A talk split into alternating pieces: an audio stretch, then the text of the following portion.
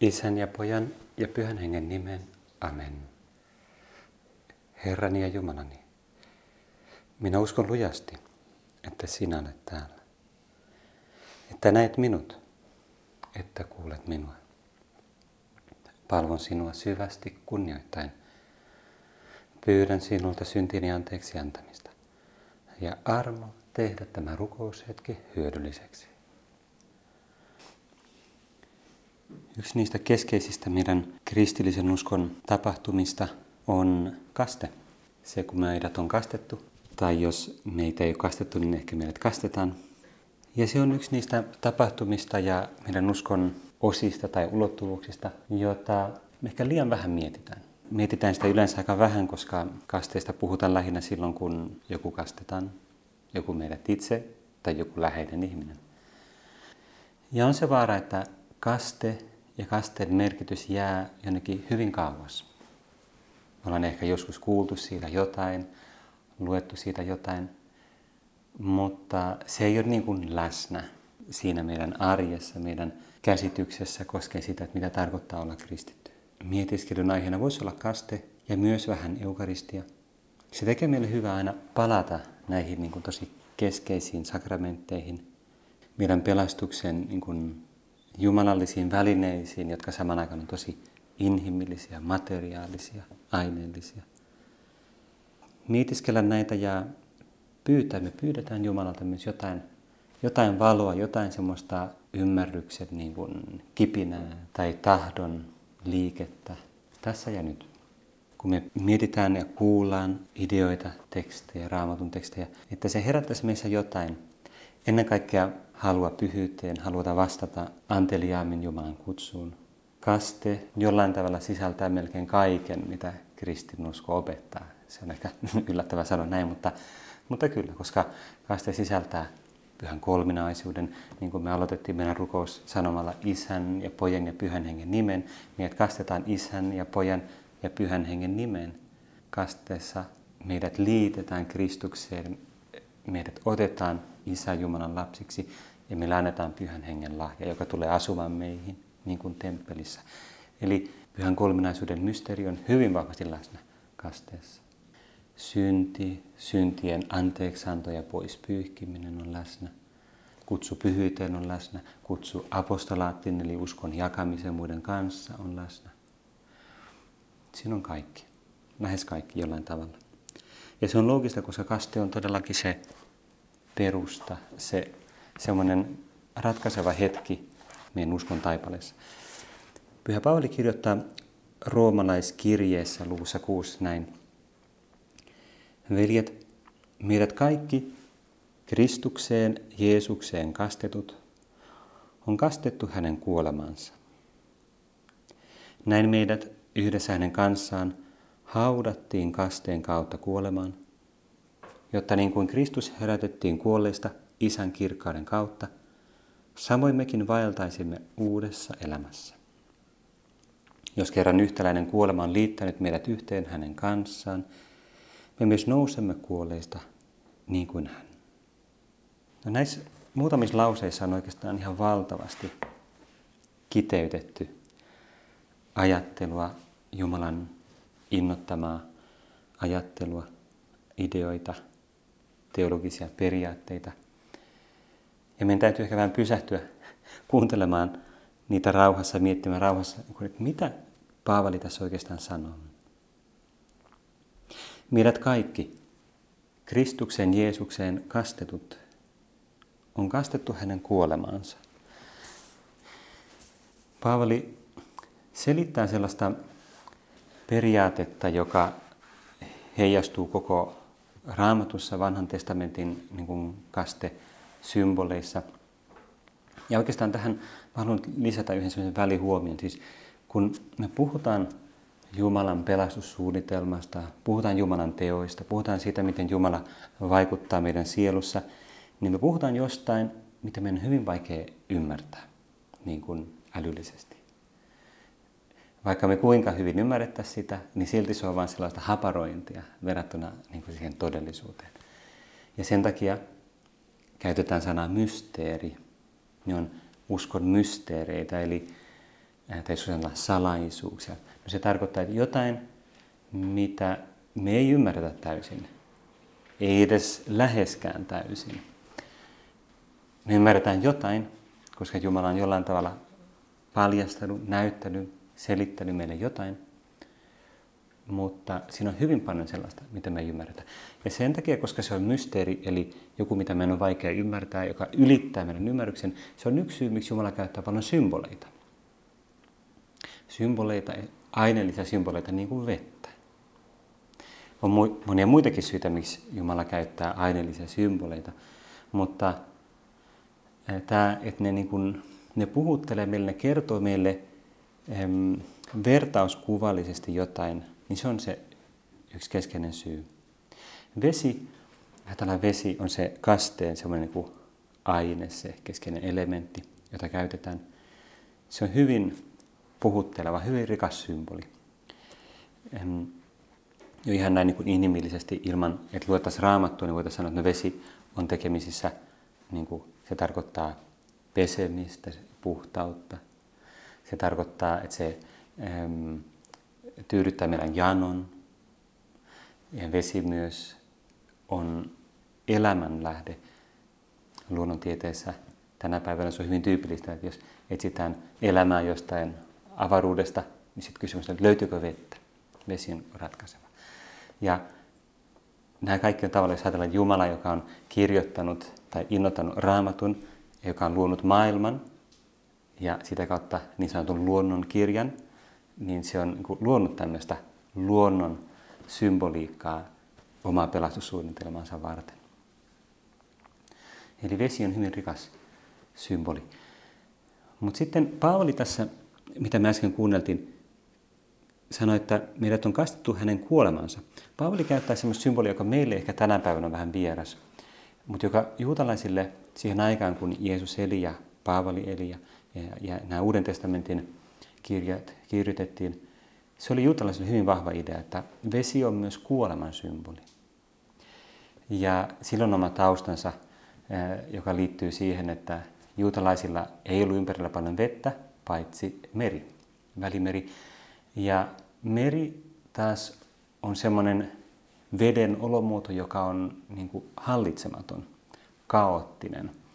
Ja koska juutalaiset ei ollut suuria meren, merenkävijöitä, niiden, niiden idea merestä oli se, että se on vaara, se on joku semmoinen, ikään kuin se symboloi se on semmoista primitiivistä kaaosta.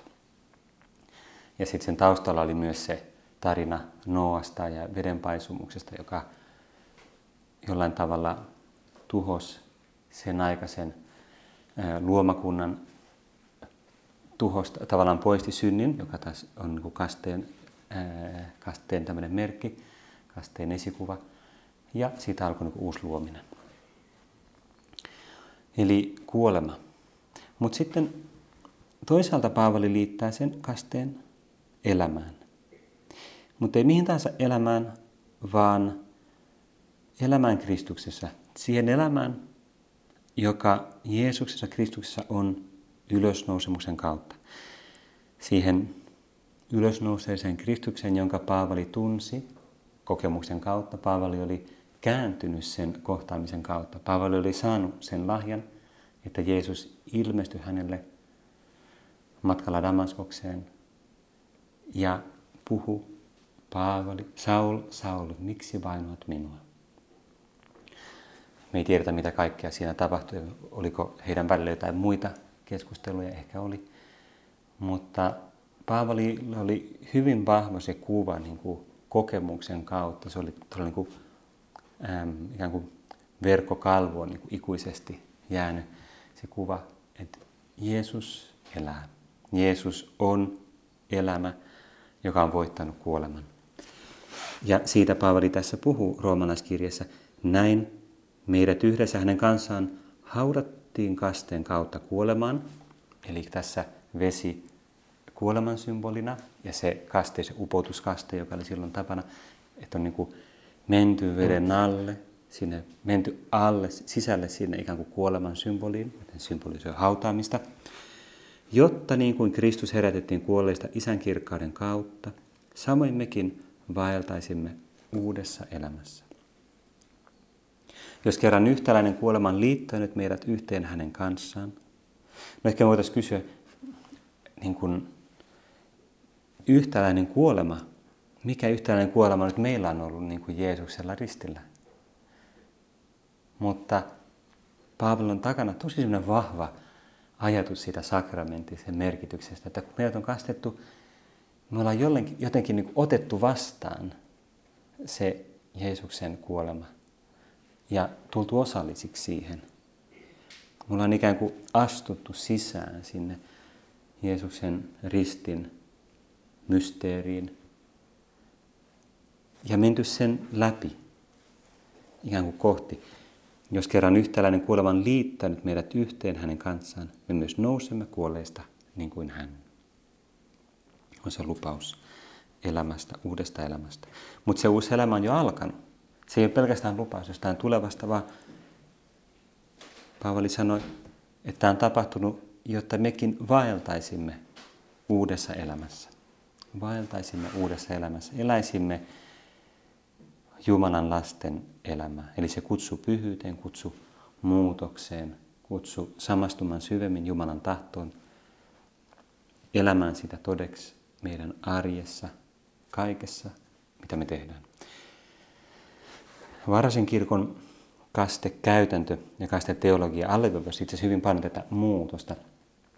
Sen takia silloin ei koskaan, niin kuin, kaste ei ollut mikään pieni asia, se oli tosi tärkeä, tosi iso asia. Ne valmistautuminen kuin paasto, rukousvigiliat ja kaikki niin kuin me voidaan joskus kokea, jos me käydään pääsiäisliturgiassa, pääsiäisvigiliassa siinä pääsiäisyön messussa, niin vaikka siinä ei kasteta ketään, niin siinä on paljon niin sitä tunnelmaa.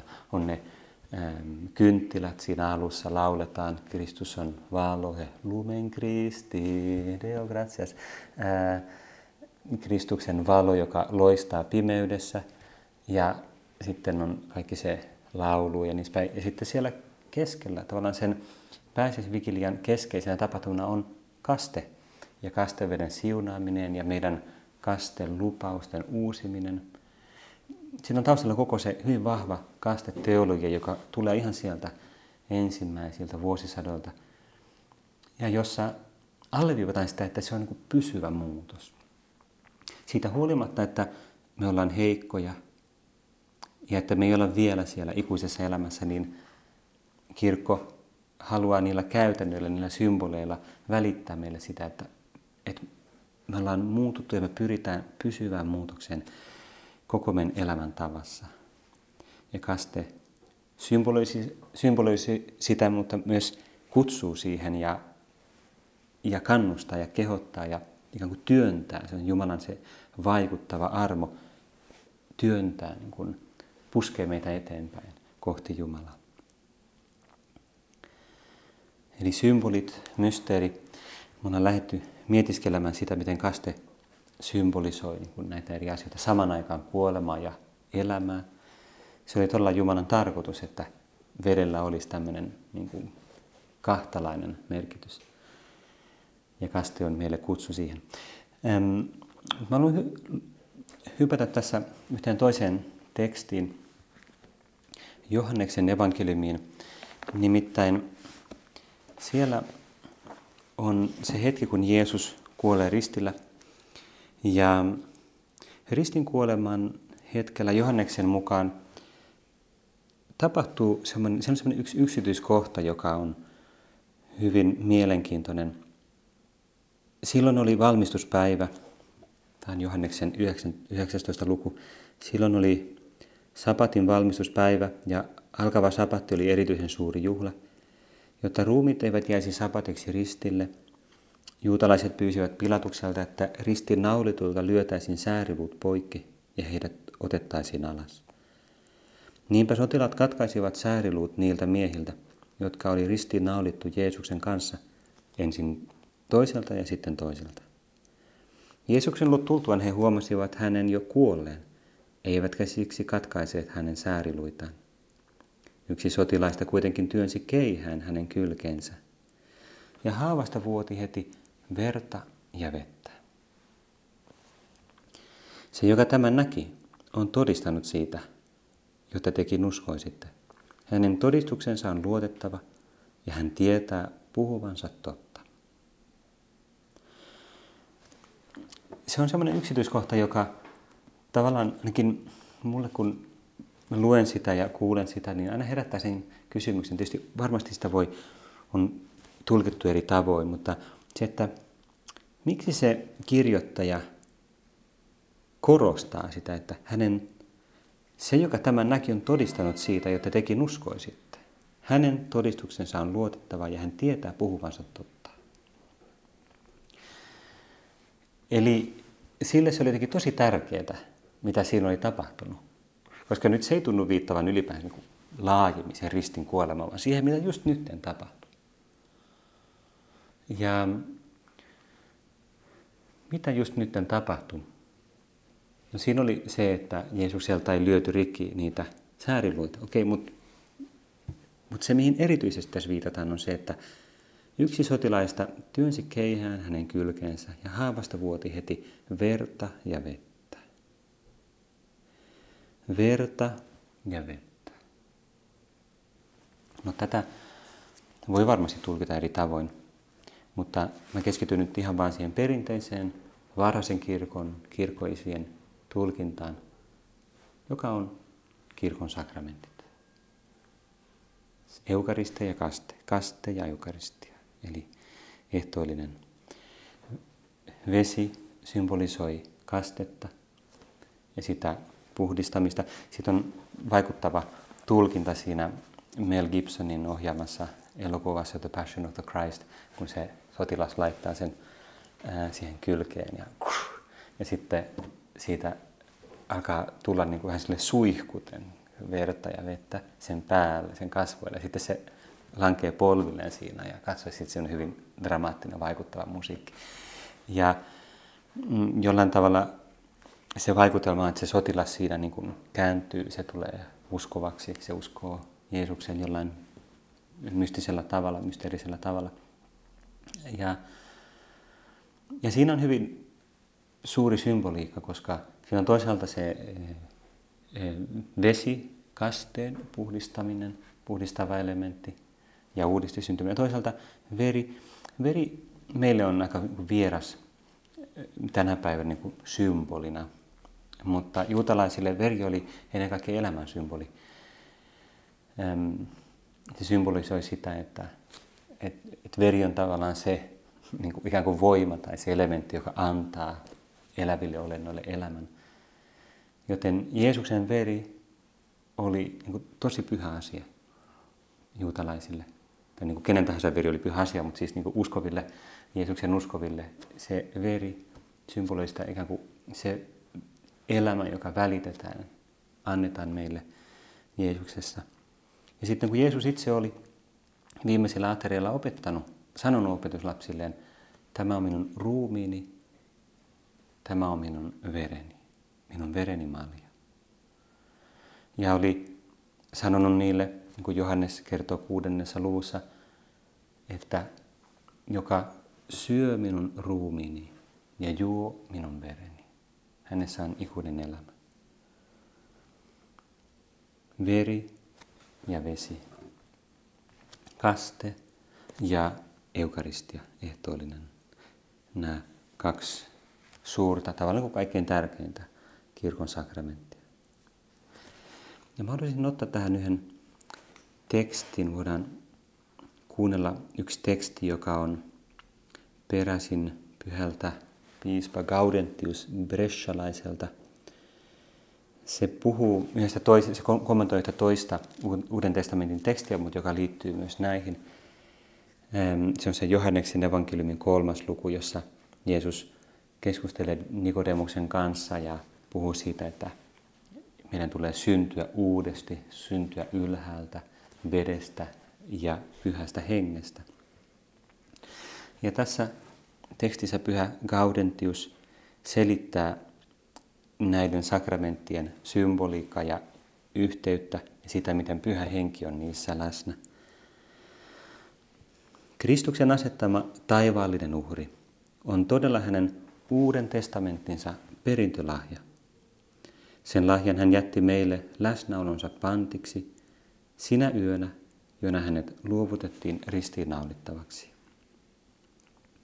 Pantti siis tässä on niin kuin vakuus, mutta myös tämä, tämä panttitermi, Paavali käyttää sitä pari kertaa toisessa korintilaiskirjeessä ja puhuu siitä, että meillä on annettu pyhä henki pantiksi tai vakuudeksi, mutta se on niin kuin, tarkkaan ottaen se termi arrabon on niin kuin esimaksu. Eli meillä on annettu niin kuin uskon ja sakramenttien kautta ikään kuin esimakua ja esimaksua ää, siitä, mitä Jumala antaa taivaassa meille täydellisesti. Eli se ei ole vain niin lupaus, vaan se on jo läsnä. No samoin tässä niin kuin Jeesus on läsnä meille, vaikka Jeesus on vielä voimallisemmin, kokonaisvaltaisemmin läsnä meille taivaassa. Tämä taivaallinen uhri, siis se on meidän, pela, se on meidän vaelluksemme matka eväs, josta saamme ravintoa ja voimaa kulkiessamme tämän elämän taivalta, kunnes lähdemme tästä maailmasta ja saavumme hänen luokseen. Siksi Herra sanoi, ellei te syö minun lihaani ja juo minun vertani, teillä ei ole elämää.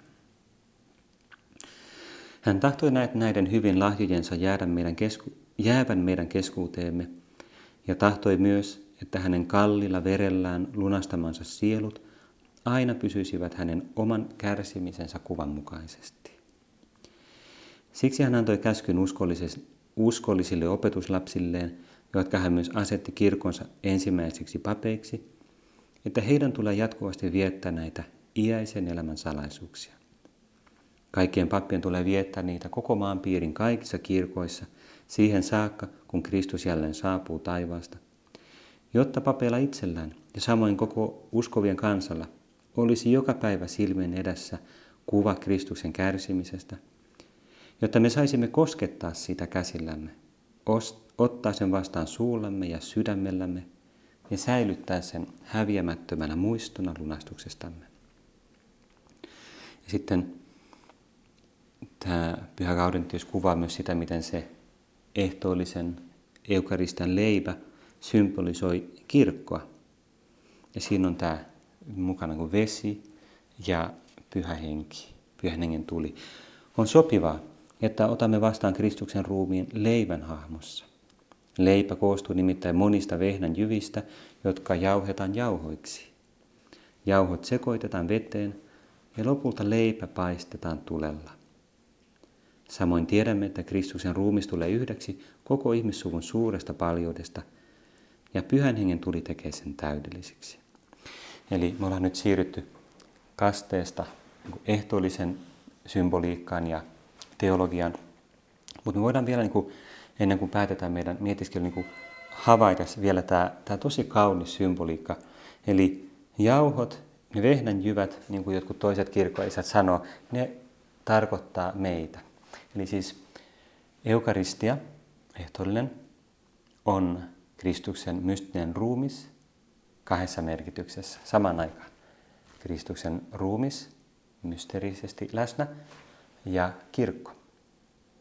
Eli kirkko läsnä liitettynä Kristukseen päähänsä. Ja se eukaristian, niin kuin, se leivän symboliikka kuvaa tosi hienosti sitä, että me uskovat kristityt kirkon jäsenet, me ollaan niin kuin niitä vehnän jyviä, jotka on otettu maailmasta. Ää, niin kuin joku toinen kirkko isä sanoi, että ne on niin kuin tuolta erilaisilta pelloilta ja vuorilta kerätty ja tuotu. Ja sitten ne jauhetaan. Jauho, jauh, jauhaminen symbolisoi tavallaan meidän sitä niin kuin, semmoista kuolemaa, meidän itsekkyyden kuolemaa sit, ja sitä kautta niin kuin uudelleen syntymistä Kristuksessa. Ja sitten se jauho, joka me ollaan, on sekoitettu veteen, eli kasteeseen, kasteen kautta. Ja sitten se vesi ja jauhomassa, se on se, mikä sitten ää, poltetaan pyhän hengen tulessa ja sitten siitä tulee kirkko, eli Kristuksen mystinen ruumis. No niin, eli tosi kaunis symboliikka. On sopivaa, että otamme vastaan Kristuksen ruumiin leivän hahmossa. Leipä koostuu nimittäin monista vehnänjyvistä meistä, jotka jauhetaan jauhoiksi. Jauhot sekoitetaan veteen, eli kasteeseen, ja lopulta leipä paistetaan tulella. Ja pyhän tuli tekee sen täydelliseksi. Ja mm, voidaan jo lopettaa meidän rukous ja mietiskely.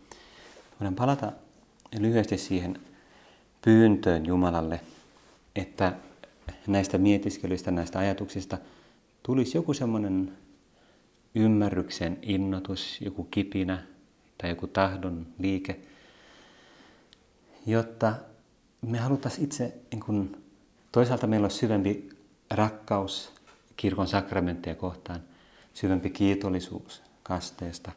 Siitä kasteesta, jos me ollaan saatu se kauan sitten, niin se on silti jatkuvasti läsnä meidän elämässä. Eli kaste ei ole vain niin kuin jossain siellä kaukana historiassa, sitten se vaan niin kuin menetti merkityksensä. Se on yksi hetki, mutta Jumalan silmissä se on jatkuvasti läsnä. Tavallaan kerran kastettu, aina kastettu. Ja sen takia kirkko ei koskaan kasta uudelleen, vaan sitten myöhempiä syntejä varten meillä on ripin sakramentti, koska siinä on toisenlainen symboliikka. Siinä on se paluun symboliikka. Ja se kutsuu meitä pyhyyteen. Ja voidaan pyytää Jumalalta, että tämän kautta, tämän kasteen mietiskelyn kautta meissä kasvaisi myös se halu ottaa vastaan hartaammin Jeesuksen ruumis, eukaristia, lähestyä sitä enemmän, ottaa vastaan se ehkä useammin, jotta meissä se kasteen symboliikka, se kasteen merkitys toteutus täydellisemmin, että meistä tulisi yhä enemmän osa, täydellinen osa sitä Jeesuksen mystistä ruumista, joka on kirkko.